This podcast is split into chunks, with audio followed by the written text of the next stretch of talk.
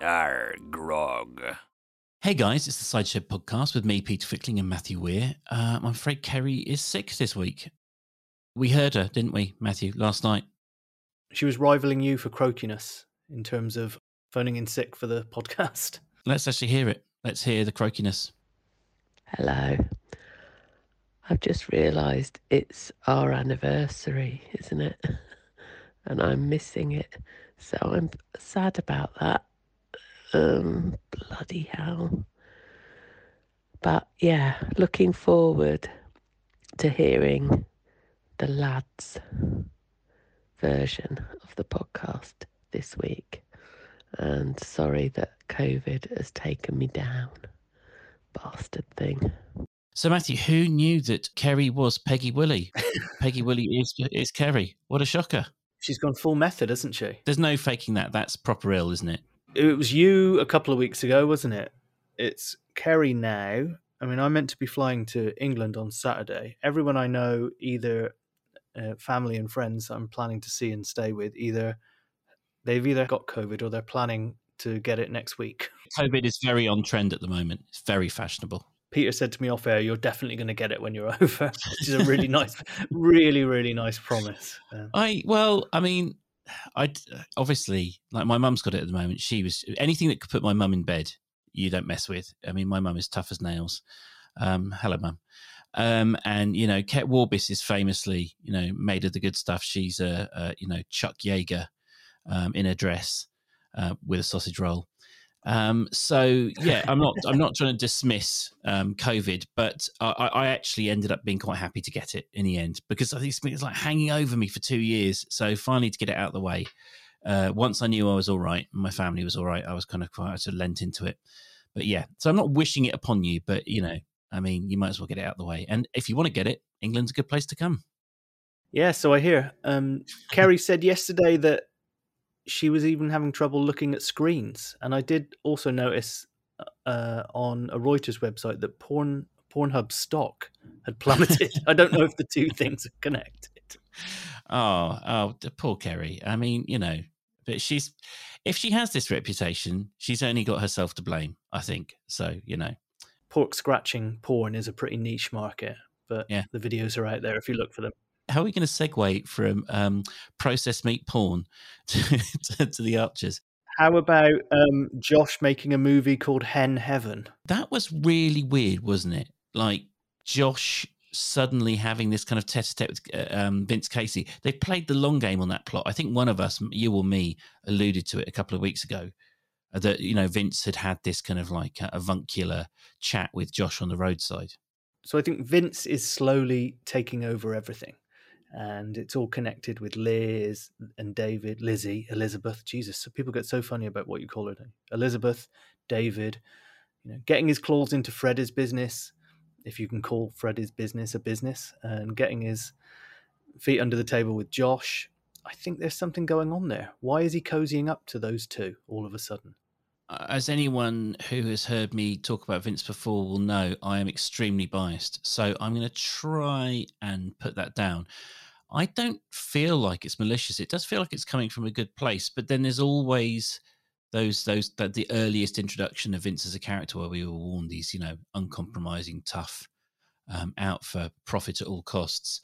So and then also you know if you look what they've done with some of the characters, who's a good example? Uh, Ruairi, uh, you know, who we'll talk about later. I mean, there's no reason to believe they can't just you know turn Vince into a completely different character overnight. But yeah, I don't I don't quite see the motivation, and unless you know the one that I want, which is just, just that he's a nice guy and he's looking out for some young people he admires. Well, well, not Freddie. Obviously, he's got there's a different uh, incentive. I just think it's possibly an attempt to to spite David. Uh, I think it's a power play. I think it's a bit of a, a grab for these things around the village. Um, maybe it cements his position a little more, and it's innocent, like you say. But mm. uh, yeah, I, I, mean, we got to find out that he's got a a love of '80s music. Not entirely unbelievable, is it? This is where we need Keri, um, because obviously, you know, you and I were around in the '80s, but she was actually in the in the clubs. Um, yeah. Uh, but yeah, I didn't appreciate his choice of songs. You know, what was it? Spandau Ballet, uh, Wham, and uh, one other. Uh, I didn't. I didn't think if I if I was trying to sell the '80s to another generation, those would not be the the acts or songs I would pick. You're channeling um, an ex of mine who was uh, a few years my junior, who uh, a little time ago we were passing a nightclub with a group of friends, and there was an 80s night, and she said, for some reason, Matthew would love that. He remembers the 80s. Like, Is that a diss? It's a compliment. Yeah, absolutely. What What were his choices? So he liked Duran Duran because a mate of his went to school with Nick Rhodes. Uh, yeah, I, I misremembered that. Sorry. Yeah. Uh, and actually, funnily enough, the specials got a shout out. Yes. On and last quite pertinent because last week Keri was giving the specials a shout out in uh, "Too Much Too Young." yeah. we were discussing ska music. So. I didn't know a huge amount about the specials until recently. I still don't know a huge amount, but I did enjoy them absolutely shooing UB40. Um, Yes. being, you know, which, which, so I never quite understood why everyone hated UB40 so much until I heard the specials and a few other people from the reggae and ska scene um, talking about how um, they just couldn't get airplay and UB40, you know, were just waltzed onto air because they had, um, you know, Ali Campbell uh, Mhm. up front. But yeah, The reformation of the specials was entirely funded by ex Crystal Palace chairman Simon Jordan, who paid them X amount, millions, to get back together for his birthday. Um, Simon Jordan is a twat, despite all of that. you said in about two seconds what I could have said in about half an hour. We could have gone. we could, have gone down there one hell of a big uh, uh, why why I hate Simon Jordan hole. Have you ever seen? Have you seen Eastbound and Down? Uh, I have, yes, The car, the Will Ferrell character is Simon Jordan in that. yeah. to your point earlier, Matthew, I do think it is credible that Vince, you know, is is a bit of a muso. Like, you know, it's it, it's uh, I mean, we've talked before about how Ambridge is the home of class snobbery, and I do like the fact that Vince as a character has challenged that a few times. Like famously, his argument, well, the way that he teased Russ in the uh, in the art gallery. But um, but yeah, so I think it's it's nice that he's interested in in the music, but it's not credible that that's his kind of main motivation. Like you know, because if he wants to, if he wanted to do a disco, disco, look at me, forty seven years old. If he wanted to, do, if he wanted to do a club night, he would just pay pay someone to do it. Like it's all like you were saying, it's all about getting in with Freddie, currying favor, showing Lizzie that he's a good partner, um, and and also you know, like like you said earlier on. Um, showing to David and the rest of the Archers family that he's more than just a, a guy who chops up animals for a living. I like the way you, you ended with that last bit. I was like, okay, yeah, yeah, yeah. And in the end, it just makes it pretty much makes him sound like a serial killer right in the end. Well, that is, I mean, that's that. I mean, that's the truth of it, isn't it? I mean, I've been struggling with. Uh, anyway, we could. I was about to go on another huge digression, but like veganism, veganism's good. Eating animals bad. Although I'm not going to stop. Did you see Dot Cotton's obituary in the Times? I think it was. Was she was she a, was she a dedicated carnivore? Yeah, the mother of all gear changes. Um, hang on. It reads June Brown, Dot Cotton actress in EastEnders, dies at 95. A very bright light has gone out EastEnders today, but we shall be raising a sweet sherry in June's memory. As a child, there was nothing June Brown liked better than putting a rabbit in a biscuit tin, gassing it, and then cutting it up. Nowadays, people would scream in horror at the thought, she said. But we were not sentimental about field animals. I love dissection. oh, okay. Well, um, you know, another uh, uh, uh, another carrier like out there in the world. That's probably what, what got Nick off on the wrong path. Uh, Nasty Nick Yeah. nearly ended up in uh, in Dot Cotton's big tin. I remember. Um, I remember when I was a kid. Um, you'd see rat, rabbit. We, we we we ate we ate a lot of rabbit when I was a kid. You'd often see rabbits up in the butcher's windows with little buckets on their head to catch the. Oh, it's, co- it's commonplace here as well. Is it? Oh, okay. You still you still have. Ra- oh, what in Portugal? Yeah, yeah, yeah. Get rabbit in Lidl. I do think we've got more squeamish over here. The meat's kind of hidden a bit, isn't it? You don't tend to, tend to see quite so much um, of this sort of evisceration. Anyway, this is lovely, isn't it? Um, so Vince, Vince is Vince is um, uh, um, whitewashing his um, his appearance to appear, you know, more gentrified in front of the village. But what strange vehicle, Freddie? Because I went on a bit of a Freddie tirade. Was it last week or the week before? I can't remember. Mm, every week, isn't it? It should be every week because he's such a fing bell end at the moment. Um, he th- th- there was one moment that summed it up, and I'm sure everyone knows it. It was the bit where he started kind of um, uh, uh, dropping the fact that his family owned a stately home to this new visitor to the hotel who who hadn't even noticed it. Yeah, I just, I mean, I, I, it it seemed incongruous. Like he's never seemed that kind of arrogant, but it, it but it did. It was more the thing I was picking up on was his total lack of kind of social grace. He just doesn't under. He doesn't seem to kind of uh, dovetail with the world in any kind of useful way. It's always Freddie's way is best. And the other scene, of course, was um, when he was just kind of um, when Lizzie was sort of like you know chiding and prodding him to try and get his um his stupid egg thing in gear, and he was uh, obviously completely oblivious yet again to the practicalities.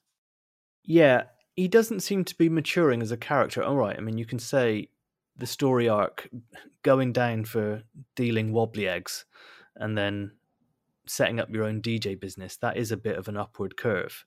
But he seems very naive about everything. I mean, naively optimistic has to be said. And there was a point where he said, Mum's going to love it. And you just knew that in one or two episodes' time was going to be Lizzie going, This is all fucking awful, Freddie. What have you done? And that's exactly what happened. You know, she mm. was lambasting him for lack of preparation. I don't know. He's, he's, uh, what was the thing with Adil Shah not really realizing that, you know, oh, you work here, do you? And then, then she had to point out he wasn't the manager. No, when he works in the kitchen, like that's something awful. I didn't really understand all of that. I assumed he was in a little kind of crushed velour bellhop's uniform with a kind of giant gold cage next to him. But uh, obviously, it's not that kind of hotel. No. And yeah, there was that bit where Tracy said, uh, he'll help you with the bags. And he was like, oh, will I? I was like, well, you do work here, Freddie. You know, I yeah. mean, when you're not completely um, erroneously tarting up a room for no reason whatsoever, it's absolutely ludicrous that they would have gone in and put um, petals on the sideboard or whatever the hell they did and chocolates on the pillow. Right. Well, according to you, they'd be too busy having sex in spare rooms. Oh, absolutely. And that's the other thing.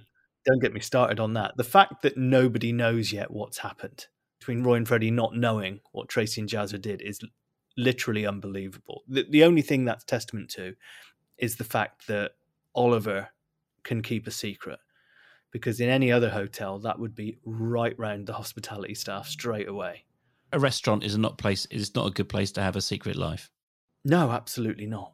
So we were talking about Vince, then Freddie's a bell end, um, and, and then um, and then Adil turns up, this mysterious new character. Yes, who is obviously buying Grey Gables, right? It's yeah, I I uh, it's a bit like when people tell you, "Oh, you've got to listen to this new album," and then you you know, and then you you know, like I've never seen Schindler's List. I think because everyone told me it was so good.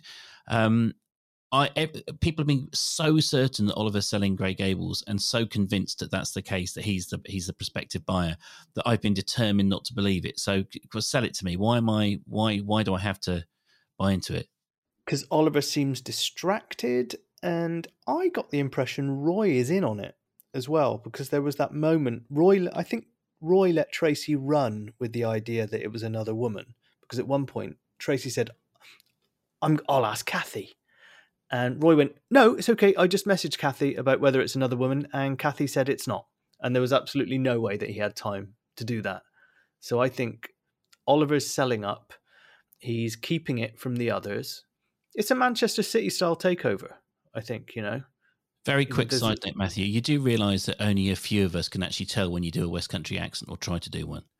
For the it just sounds did, like you're carrying on as normal, but yeah. For, to, did to, I actually go into Tracy's voice? Did I go into Tracy's do, voice there? I thought you were trying to do a little bit of Roy or Tracy then. Um, oh, I can't do Roy's accent. It's wholly bizarre. I can't even nail down what. Roy, I mean, I know, I know people who who sound like that. Not in my immediate circle of friends, but I I can't even get his uh, his the way he pronounces certain words. Oh, but yeah, if I oh. if if I if me doing Tracy just sounds like me, that's yeah. great. A, fr- a, fr- a friend from a long time ago who listened to the podcast recently told me that my my Bristolian accent has come back in force, despite the fact that I haven't lived in, lived in Bristol for a long time. I blame the Archers. I'm ashamed that my West Country country accent isn't more to the fore. Um, so you know, it's nice to hear um, the sounds of home once a week through you. Your loss of accent and your good deportment all as a, as a result of being made to walk with loads of books on your head at school, isn't it, Peter? I occasionally, I occasionally paint out a tooth so I can sort of, you know, uh, uh, fit in more. So Roy is in on the in on the um uh, on the act. That was the impression I got because the whole idea that he messaged Kathy seemed utterly um, vacuous. Otherwise, why would it be in there? Yeah, There's no way he quickly met, texted Kathy to say, "Is has Roy got a um, a lady friend?" I don't see that happening. Mm. Maybe it maybe is one of those situations where the, the, the obvious is the truth. So I, I didn't like Mr. Shah. I I thought he was a bit of a prick. He seemed overly excited about quite banal details and sort of also looked like childishly naive. And I don't know if that's I'm irritated with the character or maybe the writing. I can't tell which. Mm. I thought he was going to invite Tracy for dinner at Le Thurzereurs. Is that the name? I thought Yeah. there there might be kind of the um, oh, it's in every soap opera, isn't it? That the uh, the rich dashing prince sweeps the uh, the chambermaid off her feet and takes her out for dinner, and it'll be Yeah. to the death to the uh, to the loss of Jazzer. But I don't know. I think Tracy's immune to such pretensions. I don't even think she'd be. I don't even think her head would be turned by them. No matter how many ovens Mister Shah could replace, I don't think um, she would. Um, um, you know, give up Jazzer for him. No, let's hope not. So yeah, it'd be interesting to see what they do with his character. I think I saw something involving him in Sunday's episode. So we'll see. Yeah. There's an He's a good-looking man, the actor. Yeah, yeah, absolutely. Yeah. There'll be Mm. I mean, not only maybe he's the Easter bunny, because that's going to be revealed on Sunday. that would be a surprise. I don't Yeah. know why he now sounds like Alan Carr, but uh, to be honest, Peter, when you did when you did that um that voice there, you didn't need to change accent. oh, uh, I you know I do have a very squeaky nasal voice, so that's cruel No, of you to say, but accurate. I- That's fine. I, I just know, had to get I had to get one in the bank there.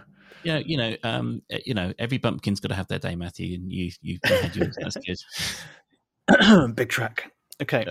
Yeah, I, look, look, I, it's it's an in, uh, your and my childhood seem like a uh, we would make an interesting case study for um, any psychologist studying the British class system. You know, me with my accent and my family's kind of middle class pretensions, yet across town, Matthew driving apples around his um, palatial home in a big track. Um, you know, it's it's uh, yeah. In between getting beaten to Fleetwood Mac. oh, I thought, am I, am I, am I going to have to edit that out?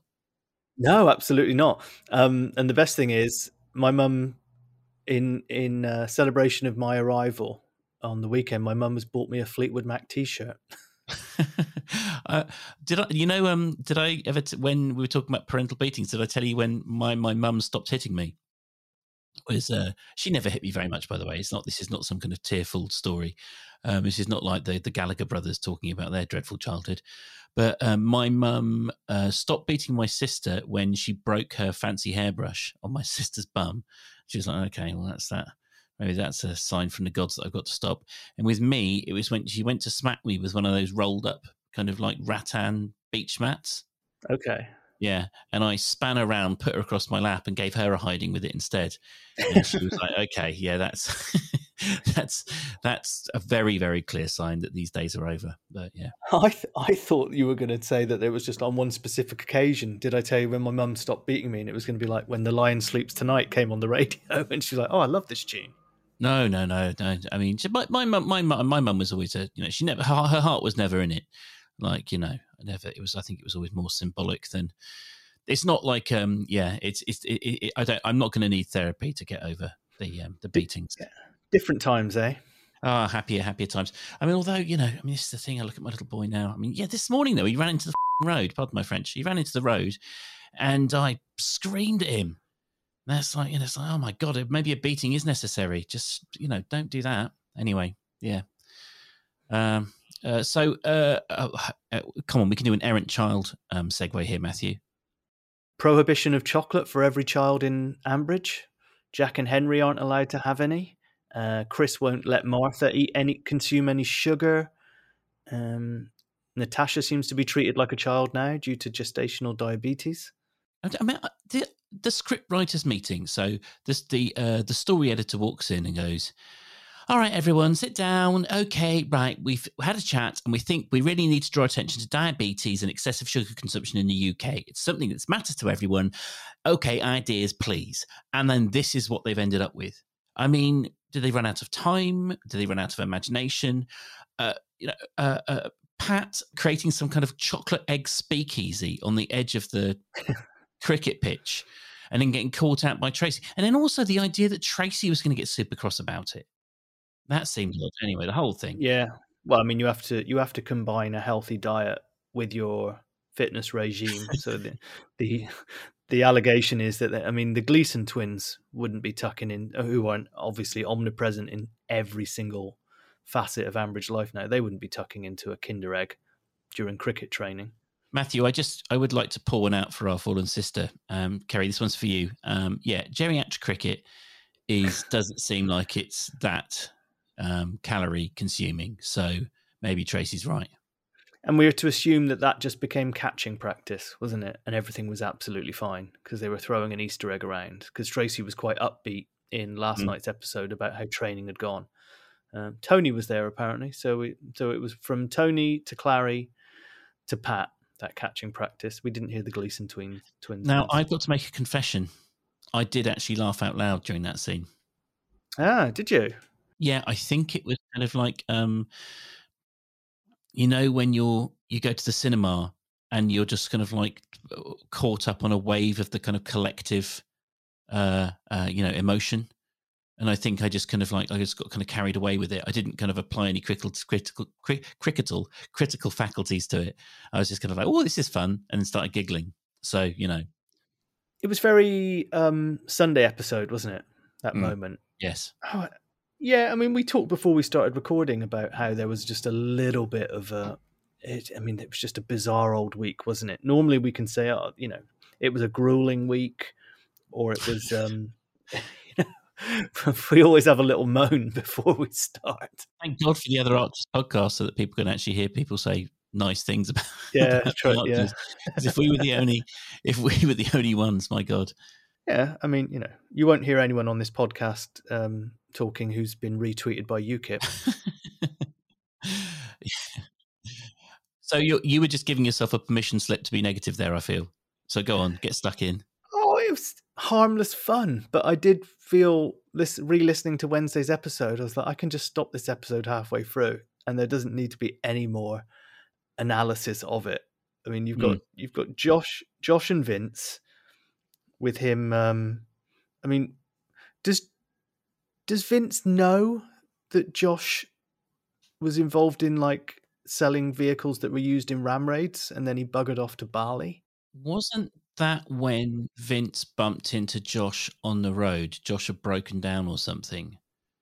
And I think Josh kind of did a little mea culpa to Vince. I'm misremembering. I'm probably mashing together a whole. I mean, there's no way Vince doesn't know about it, right? The way that the way that uh, the Borsetshire ag- agricultural scene is sold to us. It's a very tight community. They all go down the market. They all gossip over a bacon sandwich. Everyone mm. knows everyone. I think it's reasonable to assume that Vince knows. Yeah, everything gets around. I mean, Susan, despite not being a gossip, knew all about the fertilizer chat because she'd earwigged Pat and Ruth talking outside the shop enough to to go to Chris to talk about it. Um, but Chris is a little bit uh, busy thinking about other things right now. Are you in any way more sympathetic to Chris this week than you were last week? So, I I have got quite bored on Twitter recently of people trying to take sides between these two shites. They're both so stupid. Everyone seems to be trying to take a side. Uh, is it Chris? Um, is it Alice? Who's wrong? Who's right? They're both. It's completely bananas. Miranda, um, uh, uh, who you know, who people will know from Twitter, had said um, basically, uh, uh, yeah, they've got loads of um, childcare in their laps. They have so much help available.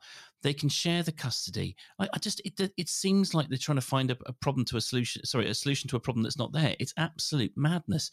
And as someone who's a parent of a toddler, and you know our mums are amazing. They come and help when they can, but they live three hours away.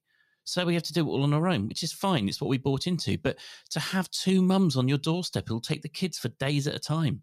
I mean, oh, anyway, it's uh, that's a very long-winded way of saying no. I don't feel any sympathy for Chris, but I also don't feel any sympathy for Alice, um, except for with the Ruairi thing, which we'll talk about later. But yeah, um, Yeah, he's, it's, he's a he's also the, the only reason I take Alice's side more than Chris's is because at least you know uh, um, Alice doesn't sound like she's going to need some kind of um, uh, uh, um, you know special uh, um, care as well. Like oh, Martha needs care, Chris needs care. Do you mean at, at no point has Alice gone, Mom, Mum? Oh, Mum, I just got an email and it wasn't exactly what I wanted, so I've had a tailspin. I'm going to go for a walk round the village. Also needs his food bringing up the f- um, from the shop to the flat for him, and then later we hear Susan's making his tea, and jeez. but at the same time, he's like, "Well, I've I've decided if I uh, if I just take Alice for half of her assets, then I can employ someone else at the forge to do what I do." It's it has a backward step for feminism this last week with the Archers, with gender gender roles being held to far too you know cliche gender roles being you know prescribed and held to far too often. Like you know, Susan's the mum; she makes food for Neil and for Chris. Chris, you know. Uh, um, uh, you've then got you know the solution to, and I know part of it's to do with money and to do with the custody battle, but like the you know Alice Alice is supposed to just give up her career, give up um, you know her whole life, put her life on hold um, because she wants custody of this kid. That seems like a backward step for me. I don't know. Am I overthinking it? Is that something that's going to be said by a lawyer, a solicitor, though? That you should just stay at home and that's going to make for a more stable um, base when you're in a courtroom? I, I don't know. I find it a little. It's immoral what the lawyer's done. You should, you know, my so my, you know, my. I'm sure you've done it, Matthew, with your, you know, when with teaching. Obviously, there's a huge moral component. So let's ignore your teaching. Let's go back to your chefing, because you know, there are there are opportunities. There, you know, it's like, well, we could do that, but I can save you a lot of money by using this cut, you know, or I can. Mhm. All right, you know, like there's there's stuff you do for your ego, and there's stuff you do to actually help the the restaurant owner turn a profit and still keep the customers happy. And it's like it feels to me like the the lawyer is suggesting the course that's going to win the case, and not the course that's going to leave people the happiest. Are you saying that I shouldn't be secretly slipping my students the answers to the test so that my grades look good? yeah, that's why that's why I wanted to dodge the teaching because it's like it's it's all it's, it's a lot clearer, isn't it, with the teaching? But um, yeah, maybe you shouldn't have had those little scallops as um, special treats in between courses, Matthew. That's what I'm saying. Yeah, I Yeah, I was I was a bit shocked when you told me that. I'll be honest. Your little chef's treat was to little fry off a little scallop left and left, and you know, here and there, pop them in your mouth. Oh, I mean, absolutely. Working on cold larder or starters is the snacker's dream. You eat very well on that, probably because you don't eat eat at normal times. But yeah. Um. So, yeah, Alice. Slight. I mean, even though Ruairi said that she leaves whiny voicemail, she's definitely the less whiny of the two. Chris just seems to go from catastrophe to catastrophe. He doesn't seem to be able to. How's he going to cope in a courtroom? He's going to totally lose it, isn't he? The thing that you just made me realize is why I'm annoyed with Chris, which is you were saying about he's so sort of whiny. He's entirely reactive. Like, regardless of whether Alice is right or wrong, you know, forget about that. Forget about her alcohol- alcoholism. Forget about why she's on this journey. She's got a clear vision of what she wants to do, and she's chasing that. I think she's making a mistake, but that, you know, that Mm. that's not the point. Um, Chris is always kind of just. I mean, how's he going to be a good father when this is how it's? It's like, uh, Dad, I'm pregnant with a crack baby, and by the way, I'm moving in with my pimp. Oh, I, I guess I better start trying to teach you about confident male role models or something. You know, and it's just it, it, he's. uh, That was a very extreme example, wasn't it? well, that's in next week's episode. That shows my lack of imagination. I could only go that far. I couldn't find anything between a, a, a baby and a crack mum. Well, we we- we need Amy to develop a crack habit in Nottingham first, don't we? yeah, then she becomes the uh, she becomes the gateway through which Martha develops her crippling crack addiction. There was something to come out of Ruairi being slightly foul was that he did manage to get Ian to say to Alice, "Yeah, put like maybe put your phone down for five minutes," because this idea that a divorce A messy divorce is like a process that's happening in real time, and there are just armies of lawyers squirreling away, trying to each side over. Where in fact it's probably like a very slow, deliberative process. You know, so Chris is running Mm. around going, "Mum, mum," and Alice is like, "Oh my god, it's from my solicitor."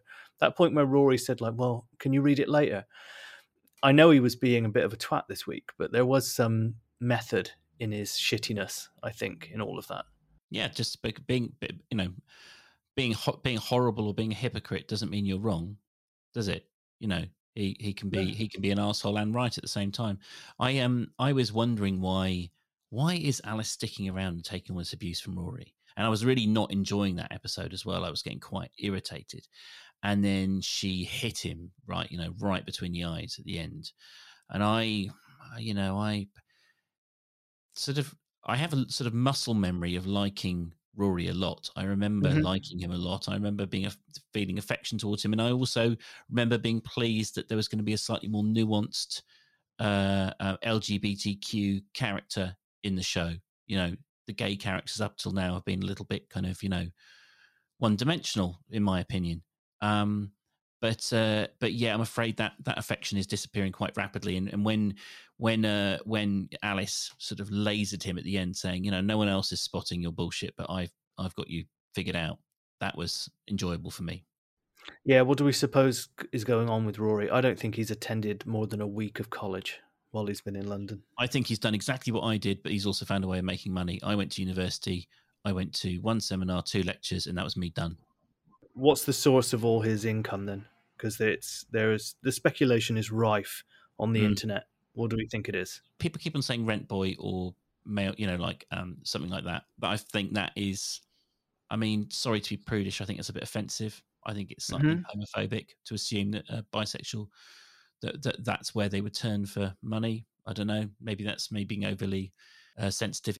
The Archers is a silly show, and I often say more offensive things about it. But um, yeah, I I uh, I I imagine it's something like a mate of mine did, where he fell in with this crowd who did that thing where they um, basically prey on old people, calling them up and trying to you know scam them into giving away their savings. Yeah, it's some it's definitely nefarious, isn't it? The source of his income. I think it'll be something where Ruairi will try and sell it as being okay, a bit like Rishi Sunak's wife. It's not illegal necessarily, but it's morally bankrupt. Oh yeah, yeah. She's um she's in the press a bit, isn't she? Yeah, Luckily the Archers haven't had her on as a guest about 12 months ago and now found out that she's um, involved in wrongdoing as they did with Jackie Weaver, which everyone got very excited about. I mean, d- delete that episode. She did not have the authority. I think Keri put it best. She said, as I always suspected, the men in that group were twats, but she was also a twat. Yes, you know, if you're a dung beetle, you're going to get covered in shit. I'd say um, local council politics is, you know, it's a, a dung beetle job. There's no, there's no, you know, to to give up your free time to. I mean, I don't know. Am I being am I being unkind? I don't think I necessarily am. No, you're not. You're not. And you know, and if there are decent parish councillors, members, pa- parish council members out there listening to this, then they won't be offended because they'll know exactly who we're talking about. My analogy holds water because I'm not saying that a dung beetle is an amoral character. I'm just saying that the environment necessitates that you are going to end up covered in order.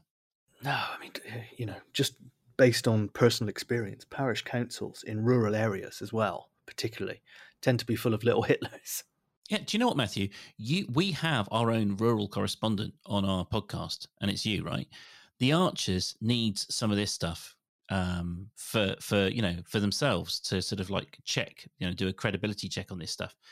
Um, but uh, yeah, I, am not sure what Ruairi's doing, but as I said, I think it's going to be something morally ambiguous. I don't think it'll be something that's clear cut illegal. Mm, I reckon he's running like a dodgy bookies in Soho. Right? Is there a, is that is there such a thing as a dodgy bookies? Well, you- could be, well, you could do illegal gambling. Yeah, I mean, Ah. when I when I visit my friend when I lived in Dublin, I used to go up over the border and visit my friend in the in County Down, and horse racing is on the local pub down a country lane twenty four seven, and there'll be a guy in the corner of the pub taking bets, and you just give him the money and he pays back out. I was there on Cheltenham Gold Cup Day and I got the winner. and it took me about an hour for him to give me my winnings. He just did not want to pay out like 200 smackers, but it's uh, yeah, it does happen. My favourite thing with Irish sports was I used to drink in this pub in South London, and um, a lot, and um, uh, this uh, the landlord would always have Irish sports on, and it would this would happen once every few weeks. You'd get like a Rory, Julian, and uh, Toby would walk in, and they'd be like, "Look, can we get the um, can we get the England versus uh, Italy, uh, you know, Five Nations on, please?" Or you know, or or Manchester United versus Chelsea or something, and um, and he'd be like, you know, basically tell them to go f- themselves, and then and then the minute they were out the door, he'd be like, "Oh, I'd forgotten about that," and on it would go. Yeah. we'd all watch football, but yeah, there's no way he was going to turn off his uh, hurling for um, some random. He wasn't even a local. The very first uh, All Ireland final in the in the Gaelic football that I watched was in Australia, and the same buddy of mine from County Down, I met him in Australia, and uh, that's where that's where we met. I mean, and he took me to a pub, an Irish pub, and we went upstairs into this little room at three in the morning, where they were illegally showing the All Ireland final. I guess his, I guess Down were in the final that year, and the Irish national anthem started to play, and everyone stood up. And just before it started, my friend turned around to me and went, "Don't talk." like this idea that you know it's just absolutely sacrilegious to speak during the national anthem playing. Uh, but yeah, w- once you live in once you live in Ireland and you really kind of get into that, you understand the passion behind it. I've been trying to bring myself up to date with um, Irish history of late, and uh, yeah, it's a it's it's not it's not it's not that complicated. The um the the lack of enthusiasm for um English sporting teams once you once you do some reading around. I think it's a ma- it's a massive failure of the educational system in England that nobody knows what Britain did to its nearest neighbour for 800 years. And then Yeah. people go on holiday to Ireland and be like, why don't they like us? Well, that's a very uh, light note to end the podcast on. We're at, we're uh, yeah. So um, that week, the troubles. Next week, we, we will we will be talking about the um, brutal uh, putting down of various insurrections and uprisings in uh, colonial India. Uh, um, yeah, uh, happy days. Matthew, Keri's ill. People will want to reach out and uh, wish her uh, a speedy recovery. Where will they be doing that? Well, they can get in touch with her on Twitter uh, at the Cider Shed Pod on Twitter, which you were helming yesterday, weren't you, Peter? Yeah, quite- yeah, uh, quite angrily. Keri yeah. was having her opposable thumbs had failed her. and we are on Instagram, ever growing. At the Cider Shed Pod is also our moniker there. And we have a Facebook group called the Cider Shed Podcast, which is growing as well. People popping in and out. Um, Liam was in touch to give Keri a bit of stick about her pronunciation of advantageous that she said last week, um, likening it to um, Nigella Lawson's pronunciation of microwave, which I am un- Mm. unfamiliar with. By the way, can you say visage in a Vince Casey accent? Uh, just well, Vince Rodney, uh, so Visage. Exactly. I, how they missed that as an 80s band that he would be into, I don't know. Visage. No, no, that's more Australian. No, Visage, wouldn't it be? Because they're so. down, down on the vowels. Yes, Yeah. it would be that, yeah.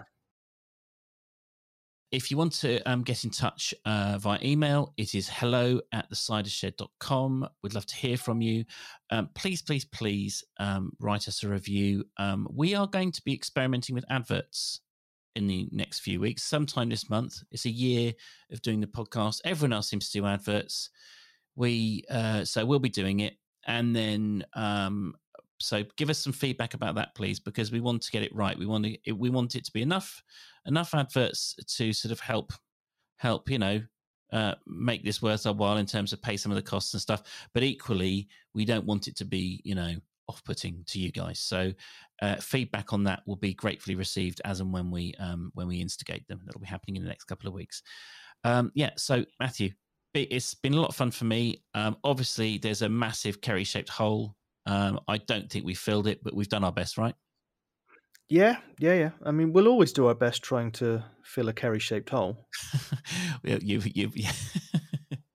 yeah. Um, anyway, um, look after yourself, Keri. Look after yourself, everyone else.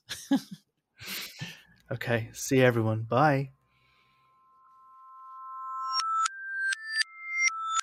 Hang on.